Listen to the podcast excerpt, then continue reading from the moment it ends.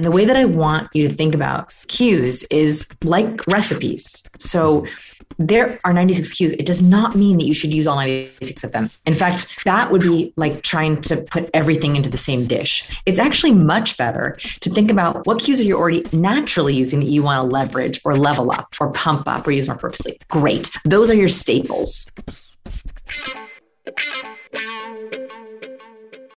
This is the Happen to Your Career podcast with Scott Anthony Barlow. We help you stop doing work that doesn't fit you, figure out what does, and make it happen. We help you define the work that's unapologetically you, and then go get it. If you're ready to make a change, keep listening. Here's Scott. Here's Scott. Here's Scott.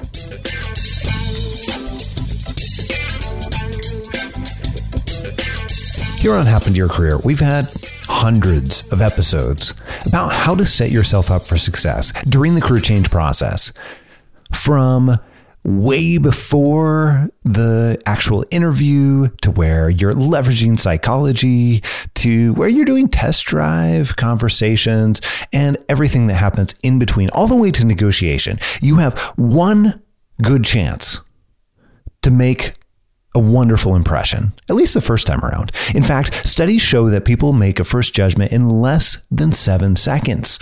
That doesn't give you a lot of time to make a great impression.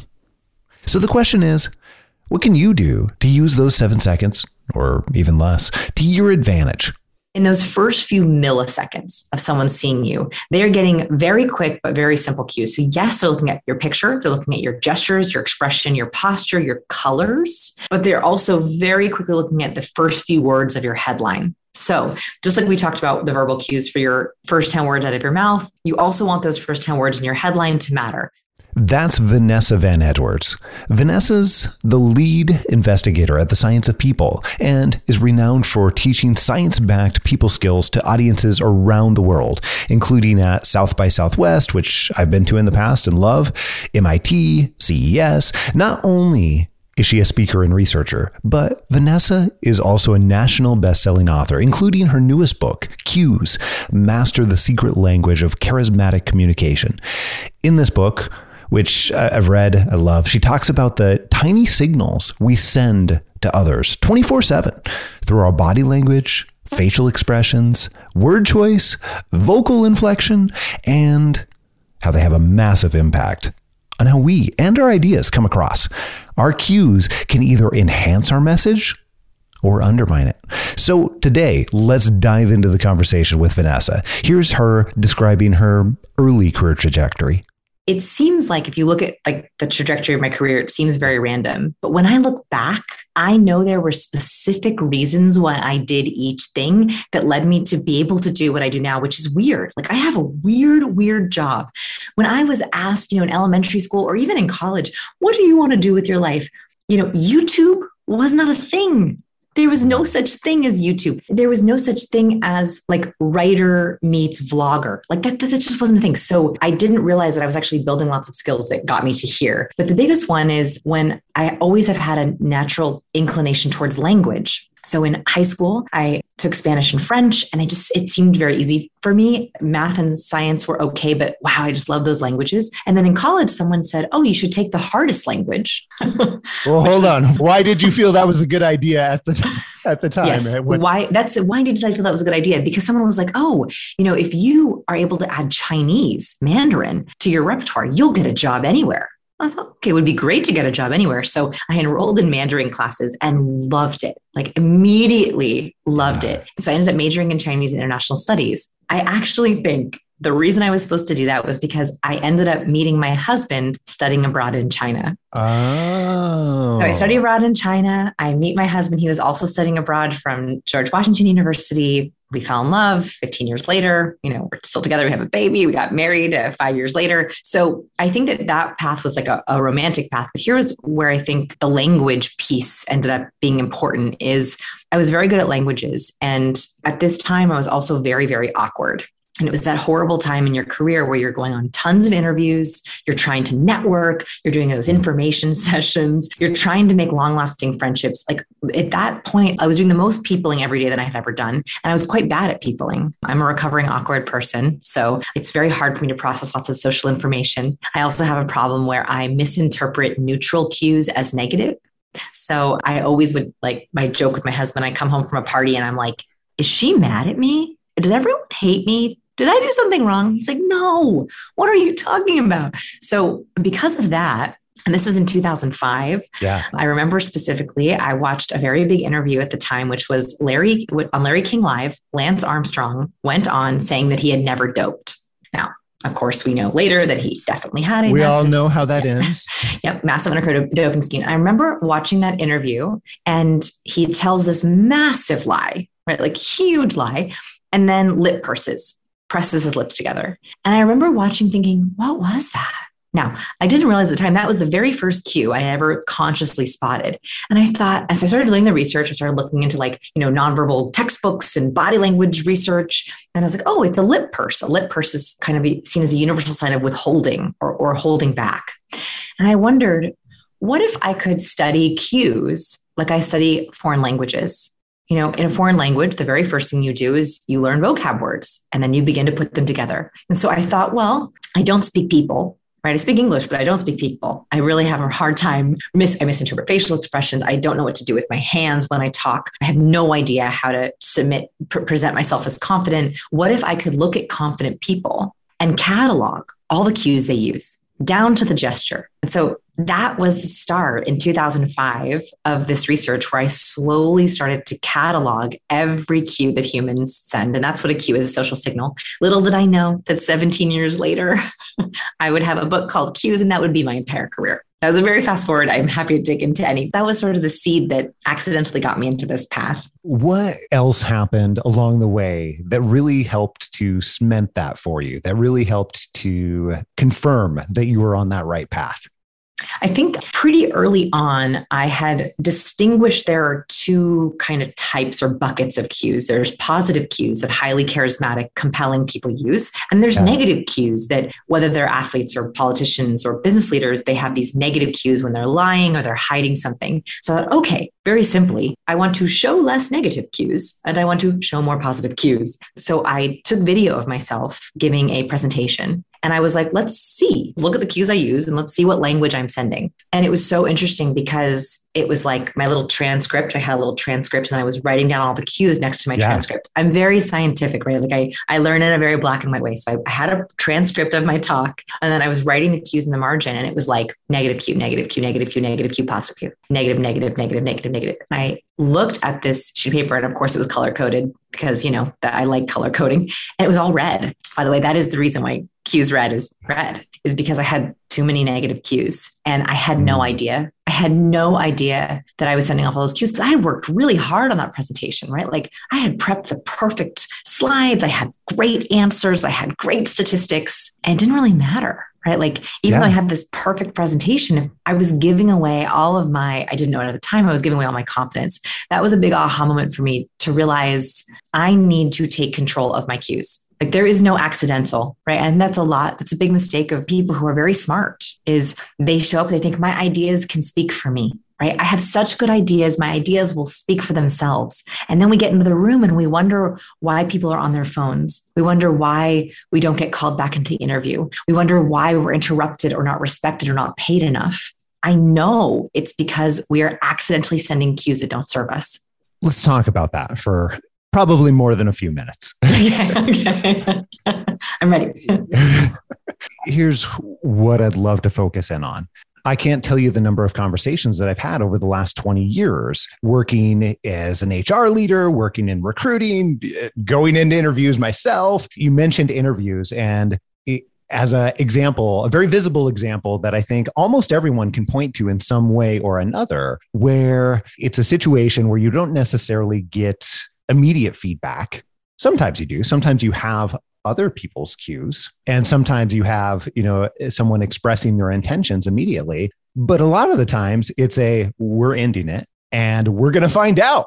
And that creates somewhat precarious situation where you don't necessarily know how you did or why you did. And so many people I've encountered over the years are surprised when they think something went really, really well. And then lo and behold, you know, they came in the second place or they came in, yeah, not getting the job at all, whatever it might be. So, what are some of the biggest mistakes that you see in let's just say that type of situation, that type of personal interaction where you want to allow people to like you because people are basing a decision, at least partially, maybe subconsciously, on that. Yes. Okay. So, first of all, this has happened to you, you are so not alone. So, if it's happened to you where you think that date went great, that meeting went awesome, that interview went well, and then all of a sudden you realize you didn't get the job, they didn't call you back, they didn't write back, you are not alone in that. And the biggest mistake that I see actually is a mistake that smart people make, very successfully make this mistake, which is they under cue, they under signal. So, here's why this happens you have an interview, a negotiation, a pitch, okay? And you're really excited and you prepare you know, you prepare answers, you script out stories, you prepare for the hardball questions, you prepare for the good questions, you remember their name, right? You think a lot about the verbal. And verbal cues are important, right? That is one area of cues. The problem is, is when you are so focused on the idea, when you are so focused on delivering answer, especially like agenda. I think a lot of very smart, organized people, this was me. I had an agenda in my head I had to get through right? And so you walk into the interview and you're so focused on the agenda and some of the memorization, and memorization can actually kill charisma that you're just like deliver, deliver, deliver, deliver, which means you're under signaling with your body, you're under signaling with your face, you're under, you're delivering with a vocal power that's memorized, right? So if I have a memorized answer, it's going to sound scripted, it's going to sound inauthentic, even if it isn't because you've rehearsed it so many times, you've rehearsed yeah. the emotion out of it. So, a myth that people have is that to be powerful or impressive, they should under emote, they should be stoic and hide all their cues. That is so far from the truth. Highly charismatic people are actually very expressive, they are just purposefully so. They know how to express warmth and trust. They know how to express competence and productivity. They know how to express a disagreement or underwhelm with something they don't like. And so that is the biggest mistake people make is they under signal because they don't know what to do with their signals. That's really interesting. And I got to tell you that this has been really kind of fascinating. I read the book in the last probably three days or so here. Whoa, cool. And it was wonderful. And I will tell you first and foremost that my favorite part was actually here's a little teaser for everyone because uh, we won't we won't have time to talk about everything but the part where you decoded the Leonardo da Vinci's The Last Supper and that was yes. that was fascinating. Partially because yes. I'm a fan of you know Leonardo da Vinci's work, and Who's he's not? done some fat. Yeah, let's be honest. Who's not? Who's not? Yeah. Also, it was really really fascinating to look at it in a completely different light. But the other bigger reason this has been interesting for me is I got a concussion last Sunday oh. playing ice hockey. Oh. So I'm going somewhere with this, I promise. But what has happened is because my brain is healing, all of the cues that I do on autopilot on a normal given day are actually more challenging. So it was really interesting to go through the book and then, in some ways, relearn many of the things that I've been doing for years and years. And now they're actually hard. My wife and I went to a group dinner last night. Mm-hmm. And it was a struggle for me to do some of the cues that I would normally do on autopilot. So mm-hmm. here's my question for you. You know, as people are beginning to pay attention to this, maybe for the first time, yeah. maybe after a concussion, I don't know, whenever they need to, how would you advise them to start practicing this? It's interesting because I wonder if that almost gives you a little bit of a blank slate, right? Like to retest and retry cues is kind of like an interesting way to think about it. It's been a um, weird experiment. Yeah, like that's like a very cool experiment. And what a great timing with the book. Not horrible timing for a concussion, but it's There's never a great time to get a no. concussion, but if it had yeah. to be, you know, how about yeah. now? Uh, so there are 96 cues in the book. And the way that I want you to think about cues is like recipes. So there are 96 cues. It does not mean that you should use all 96 of them. In fact, that would be like trying to put everything into the same dish. It's actually much better to think about what cues are you already naturally using. So hopefully as you're reading, and this is what people have been telling me as they read, which is so great, is, oh, I didn't realize I was doing that cue and that was serving me. Yeah. So, A, what cues are you already naturally using that you want to leverage or level up or pump up or use more purposely? Great. Those are your staples right? Like those are like the favorite things, your favorite foods you like to cook with. They tend to be in a lot of your dishes. Great. The next thing I want you to think about is like, what are the dishes that sound really good? So, what are the cues as you're reading? You're like, ooh, Mm. I like that cue. I want to, I want to try that. And slowly start adding it, trying it on, right? Like, see if you like the flavor. The first time you might not love it, right? The first time we try on any cue, it can feel a little uncomfortable, a little bit foreign. But I want you to try it in three different types of scenarios with three different people. And that's because some cues, like I use some cues a lot more with my daughter and my husband than I do professionally, right? Like Hmm. one's dessert, one's dinner. You know, if we're going to keep going on the food metaphor, I like food. You know, we should think about. We'll food. see how far we can push this food metaphor. I- I'm gonna, I'm gonna liking keep pushing it. Yeah. It's almost lunchtime. I'm gonna keep pushing it. it. exactly. So, right. So, like, you're gonna figure out what goes in which scenario, which might mean trying it different places. There's gonna be some cues that you do not like, right? You have food allergies to those cues, and that's also very empowering because I don't want you to do cues that are inauthentic.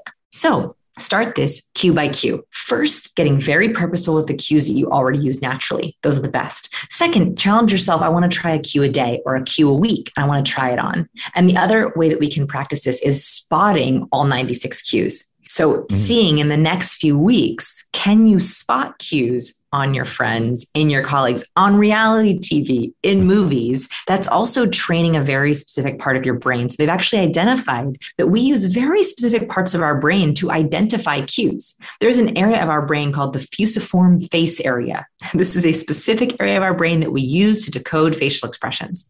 If we are not used to doing this, if we've never done this before, it can literally feel like exercising a muscle for the first time, right? So you're going to have to start with like smaller weights, right? And then work your way up. So even just learning to spot the cues is also a way that you can sort of uh, begin to try them on. First of all, I really appreciate that because long before I knew anything about cues, had a variety of mentors that made me watch a video of myself over and over and over again. It was so painful at first. Let's be honest. It's Like, horrible. It's like- horrible. at some point, it's not that big of a deal anymore, but it was painful for a long time. And Mhm. the benefit out of it was that I got to see all of those parts and pieces, those different cues in action when they worked well, when they worked, quite frankly, terribly. Yeah. So I appreciate those other ways to look at it too. And the point that, hey, it's not a case where you need to master all 96 cues, Oh, but instead it's choosing what you're going to bring into your repertoire. Yeah. And se. I think another thing that you can look for. So I think it's, oh gosh, if you can get a video of yourself presenting or speaking something important, like not just like a little update, but like Yeah. presenting or, or sharing something, it's so helpful to code it. Another thing that you can do for yourself is I think everyone should know their own nervous tells right? Mm. Everyone should know what tick do you have that kind of your anxiety leaks in that way. And they're different for everyone. There's some typical danger zone cues, and I talk about those in the book. But what do you do when you knew you were anxious, right? So you can find a video of yourself where you knew you were sweating it, right? Like during that particular question, or you were really nervous delivering that story, or you even knew you were deceiving someone. Pay attention to what you did, not only non verbally, but verbally, vocally. Like, for example, there's some studies that look at liars and their patterns of their lies. Yeah. And not every time, but they often find that liars will use words like to be honest, to be frank. They'll actually call out honesty even though they're about to lie, which is like a very odd behavior thing. So, even pay attention to the type of verbal signals you might be giving out. I think that's a really empowering thing to know about yourself. Let's talk about some specific places where our listeners might be able to apply it. How about this? Let's take a real example that one of our clients is experiencing right now. So she's in the process of identifying her next career move, right? Mm, and yeah, it's a, a wonderful opportunity for her. And she, for the most part, is having a good time with it. That said, she's in this space where she's now trying to identify what roles are interesting to her and where she wants to spend, you know, the next number of years. And she's going through this mini career experiment that we call the social Goldilocks, where she's scheduling a whole series of super short calls with people that have roles that she might be interested in. So in this case, she's doing a lot of Zoom calls, a lot of Hmm. video chat, a lot of like what you and I are doing right this Yeah. very second, right? yeah. yeah. So here's my question. I know that you break down charisma into warmth and competence, right? Mhm. So, how can she, during those video calls, build both warmth and competence very, very quickly? Okay, so I'm going to give a really specific formula here. Like this is for video calls, there are specific cues we need to see to be able to diagnose someone's warmth and competence. So these are crazy specific, but they really work. Perfect. So the very first thing is you need to make sure if you are doing video calls that you are honoring space rules. This is called proxemics. It's a very important aspect of human behavior. And the biggest mistake people make on video is they get too close to their camera. So they are all up in their camera. So, like their face is super close, like this. I want you to make sure, I want you to measure the distance between your nose and the camera. And I want you to make sure it is at least 18 inches away. Okay, so that's the very first thing. And the reason for that is because if it is closer than 18 inches, you are accidentally triggering someone's fear response. When someone comes into our intimate zone too quickly, we're like, whoa, whoa, whoa. It's like a digital close talker. It makes us feel like we're being threatened. So, one, right from that very first impression, make sure you are in the sweet spot, which is 18 inches to three feet away from your camera. sounds very silly, but that's how far we want to be from the person that we're talking to. So, that's number one is before you even get on that video call, take some measurements. And at my home setup, when I'm at my home studio, I have very specific setups in my room to just set me up for more charisma. Like, for example, I have to sit today because I'm in a boring conference room in my publisher's office, but normally I'm standing. Not everyone has to stand, but I have noticed it changes my vocal power. Oh, yeah. When, when I'm standing, I just can deliver with more breath. So, second, decide if you want to stand or sit, right? Like, decide, do a couple of experiments. Where do you sound like your best self? Is it standing or sitting? So, that's even before you hop on the call second, or actually third, the moment you come on camera, I would love for you to do a nonverbal greeting. So we love this as humans. And in person, we know this instinctively, right? We know instinctively when we see someone, we reach out, we high five, we handshake, we cheek kiss, we hug. We have some sort of a nonverbal greeting on video, that awkwardness that can happen in the first few seconds of a video is because our brain is like, what do we do? What do we do? We can't touch them. What do we do? right? We're trying to like think, we can't handshake. So it's so weird. So instead, I want you to, in your head, replace the handshake with a nonverbal greeting. My favorite is just a wave. So the moment I hop on video, I go, hey, good morning. Good to see you. And I give a little wave. How are you? Right? Um, on YouTube, every single one of my YouTube videos, I start with a double handed hi, both sides. So, third is some sort of nonverbal greeting. And the last thing I would say is we've dismissed verbal a lot in this interview, but verbal does Mm-hmm. matter. Of course, words matter. And this is um, the third area of cues there's body language, vocal, words, and imagery. Words is also really important, especially your first 10 words. Mm. So, in your video calls, I want you to think about the first 10 words out of your mouth. Oftentimes, they are accidentally negative. So, people will hop on a video call and they'll be like, oh man, the weather, those COVID numbers, I'm so tired, I'm so stressed, I'm so busy. And it's like we just default to it. We don't even think, or can you see me? Can you hear me? Right. That is actually the, that's the biggest danger zone is when you say, can you see me? Can you hear me? And you're leaning in like this. It's like the double It's whammy like, of yeah, the double entendre of it's like horrible space, no greeting, terrible start. So I want you to think about before you even hop on your call, what am I opening with? What's my opener? And this can be very simple. Happy Monday. Happy Wednesday. So good to see you. I've been so looking forward to this. Thank you so much for having me. Hi, team. It's not like you have to start with a speech or a toast. It's just something small, positive that you can add. I, I love that. And thank you for going specific. That Okay, is good. incredibly helpful. Okay, good. And it's his checklist. I mean, look, this is. is how I learned charisma. I am not naturally charismatic. And so I have to think about what is the formula. And there are social blueprints. There are blueprints for how we like to interact. And if we know how to read those blueprints, we all feel better. Everyone feels better to win for everyone. It does. It impacts everyone. You know, one of the parts that I loved in the book, you had made the point about it becomes contagious. If you are expressing cues that one indicating happiness or indicating anything that's positive quite frankly then the other person therefore feels more positive and consequently you feel more positive as well so Yes. it really is like it is all linked together. And I think we, this is like a gift we can give to the world. And like, I know that sounds super cheesy, but you know, we are desperately in need of connection now more than ever. And our cues are contagious. right? So if we show up as our warmest, most competent, most confident self, not only does that make us look good, which is great, that's a happy side effect, but we're also infecting other people to feel like their warmest, most competent, most confident self. And this is because of a very specific neural feedback loop, which is when we're with humans, we cannot help but subtly mirror them. Now, the more we like someone, the more we mirror. The less we like someone, the less we mirror. It's a little bit harder on video, although it's still done. It happens even more in person. Actually, it even happens on the phone. Uh, we tend to mirror the vocal patterns of the person we're talking with. This is a natural response because as humans, we want to feel as the other person feels. So if we're with someone and let's say that they're sad, they're having a hard day and they're pinching their eyebrows together and they're rolling their, they're pulling their mouth down to a frown and they're worried and they're anxious, we will subtly begin to mirror pinching our eyebrows together, pulling our mouth down so we can feel as they feel. And so, if you show up with really confident, powerful verbal and nonverbal, other people are more likely to also mimic our confident, confident, nonverbal, and then feel better and more confident themselves. This is a way that I think we can act that is like giving gifts, right? You're giving these gifts of confidence and confidence. So, if you can't do it for yourself, do it for others a long time ago, I heard someone say that, you know, one of the best gifts we can give is listening to other people. However, I would argue that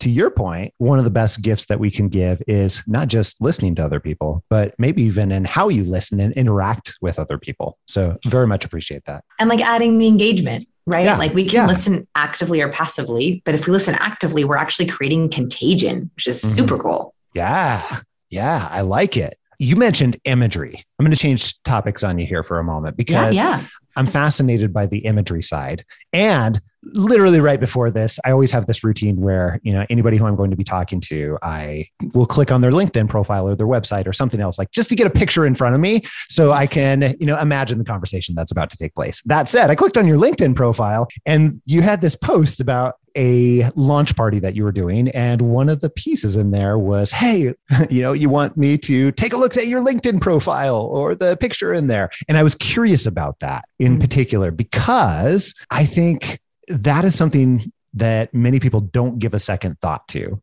partially the imagery side, but partially, you know, LinkedIn, which is becoming more and more and more widely used every day. So tell me a little bit about what we should be looking for or could be looking for. Let's say that we want to convey confidence and likability in a LinkedIn photo, for example. Mm-hmm. So what's happening, I think, and you're absolutely right, is we are forgetting that we are very rarely getting a true first impression anymore. Why? Because everyone is Googling us or clicking on our links. So our first impressions are actually happening digitally, right? If people have searched you beforehand, which is a lot of the time, right? Like a lot of interviews, yes. a lot of meetings, even like I'm now meeting colleagues digitally before I'm even meeting them in person you want to make sure that your digital first impression is exactly how you want to come across in person.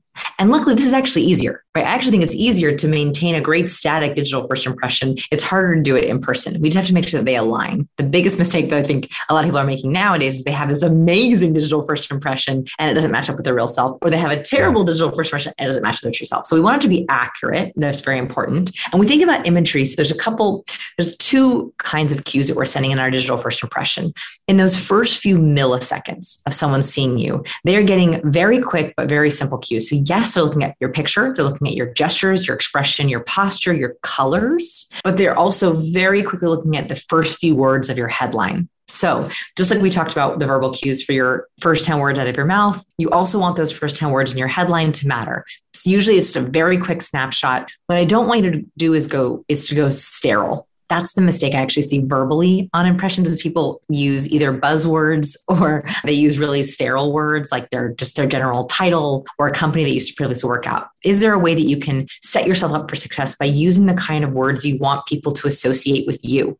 So think about what is your ideal first impression? When people meet you, what do you want them to say about you? Collaborative, trustworthy, competent, powerful? Consider using those words in your headline. Remember, people are very triggered by those cues that associate you more likely to associate you with those words if they're true. They always want to make sure they're true. So think about using words that carry more power that are purposeful in the first few lines of your headline. On the imagery side, you have lots of choices. So we are constantly sending out imagery cues. That's the colors we wear, the props we hold, the props we wear, the props behind us. And so I think instead of making those sterile, a lot of people have, you know, a white background today. Unfortunately, I have a white background. but you have the red.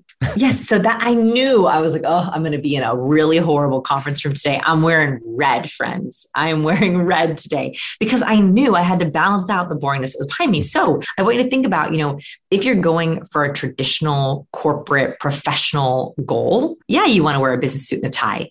If that's not your vibe, if you want to go more casual, if you want to be more in a team, easygoing, natural setting, take off the blazer and put on something more casual.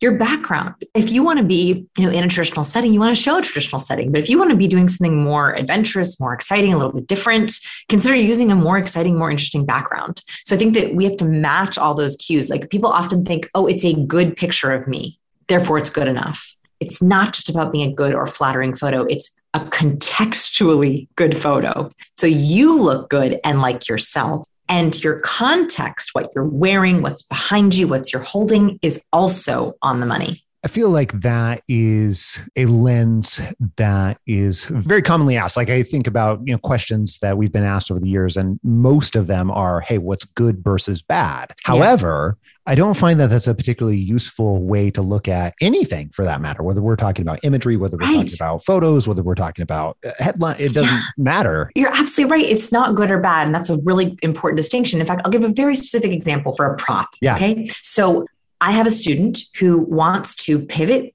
his career from corporate leader to politics. He's in he's in a new phase of his career. He wants to be an activist. Yeah. So when he was in the corporate part of his career, he wore a business suit and tie, right? So we were talking about, okay, well, how are we going to signal this change, right? This is a massive change in your career. It's you're going to be blasting out your network. You're going to be fundraising. You want to signal this. So, what's a very easy way? Is I'm going to give you a little pop quiz here. Let's see. Can you think of a really easy way to signal I'm running for office? What's a prop? Can you think of it? When I say it, you're going to be like, oh, of course. I would say yes, something in the background, or you're at a White House looking thing, okay. or I don't know. okay. know. Tell me. So you could totally do a monument right behind you, absolutely. Yeah. But a flag pin. Oh right? like, yeah. Right. Obviously. I mean, when you see someone in a room and they have a flag pin on, you're like, so politics right? Like you just, we associate that small, tiny visual cue with either political ambitions or a strong stance. Mm-hmm. And so we changed up the picture where he took off his tie because he wanted to be a little bit more, you know, the people. He's much more civically minded. So he took off the tie, but he's still in a business suit. And he added just a little bit, a little US flag pin. And that was a completely different signal or visual cue that spoke for him. Now his first impression is much closer to where he wants to go. And it's a really, really small, subtle change, but it that cue is helping speak for him. I think that that's why I'm so glad you mentioned good versus bad is your cues can work for you right? Like if you want to signal something ahead of your first impression or, or without you even having to say anything, those visual cues can help you with that. A flag pin is, is one of them. So, do you feel like you have to, since you have an entire book on cues, yes. do you feel the pressure when you're at something like this to have all the cues that you want to? Tell me about that. What goes no. on in your head?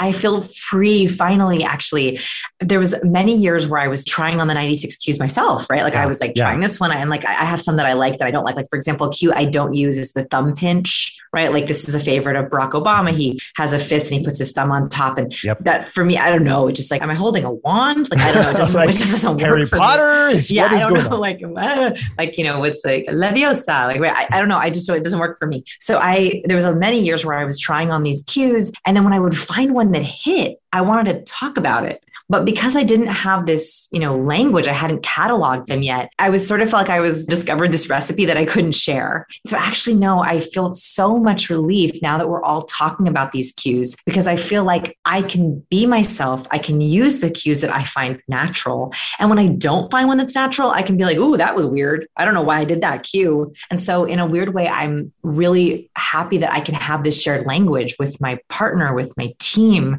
with my colleagues. Like my interviews are more fun now because we can talk about specific things that work and don't work for us, for me, for you. So no, I it's it's been so much easier. Actually, it's been so fantastic. much easier. that is fantastic. What advice would you give to people who really want to get started mastering not all the cues, as we said earlier, yeah. but really identifying what is going to work for themselves and then get going on it. If they had to do just one thing, mm. just one action or activity, what advice? Okay. It's kind of a weird piece of advice, but I think it's yeah. the one really specific thing you can do, which is there was a specific study I mentioned in the book, such a funny, funny study. They had speakers come on stage and give a short presentation. Then they had speakers think of Steve Jobs mm. and channel Steve Jobs and give another presentation. Just this exercise immediately improved the speaker's performance. They stayed on stage longer, they felt better about their presentation, they used more dynamic gestures, they had better vocal power. Like everything got better simply by just thinking of Steve Jobs. So, what I would say is everyone should have like a speaking or a charisma role model. I love The Rock. Okay, right. I think The Rock is super charismatic. I did a breakdown of his cues on my YouTube channel because I wanted an excuse to watch eight hours of interviews with The Rock. And I have found that when I channel my charisma role models, my own nonverbal, my verbal, my vocal changes, and I can try on cues. So, very simply, over the next few weeks, I want you to channel whoever your charisma role model is and see what you net what you do. You know, are you trying on using different gestures? Are you using different vocal cues? Does it make you feel more empowered? Those could be the first few cues that you can try to add to your repertoire. That is fantastic. I very much appreciate you taking the time and making the time. And by the way, the book is Cues Master the Secret Language of Charismatic Communication. Small signals, incredible impact. And thank you for coming on and giving us so many specific examples. I appreciate it very, very much. Oh my goodness. I want to thank you so much for having me, for letting me share all this work. For anyone who's listening, if you're a recovering awkward person and you're trying to make your cues work for you, remember one cue at a time. Most of our episodes on Happen to Your Career often showcase stories of people that have identified and found and taken the steps to get to work that they are absolutely enamored with, that matches their strengths and is really what they want in their lives. And if that's something that you're ready to begin taking steps towards, that is awesome. You can actually get on the phone with us and, and our team, and we can have a conversation to find the very best way that we can help. It's super informal, and we try to understand what your goals are, where you want to go, and what specifically you need our help with. And then we figure out the very best type of help for you, whatever that looks like, and sometimes even customize that type of help. And then we make it happen. A really easy way to schedule a conversation with our team is just go to scheduleaconversation.com that's scheduleaconversation.com and find a time that works best for you. We'll ask you a few questions uh, as well. And uh, then we'll get you on the phone and figure out how we can get you going to work that you really want to be doing, that fits your strengths, that you love and you're enamored with. Hey, can't wait to hear from you. As I've noticed that I get a lot more meaning out of the work that I do, out of the people that I hang out with, out of the experiences that I have when there's less freedom, ironically, within which I get to choose from. So I think to me, freedom means the appropriate boundaries and constraints within which to play with full freedom. All that and plenty more next week, right here on Happen to Your Career. Make sure that you don't miss it. And if you haven't already, click subscribe on your podcast player so that you can download this podcast in your sleep and you get it automatically, even the bonus episodes every single week, sometimes multiple times a week. Until next week, adios. I'm out.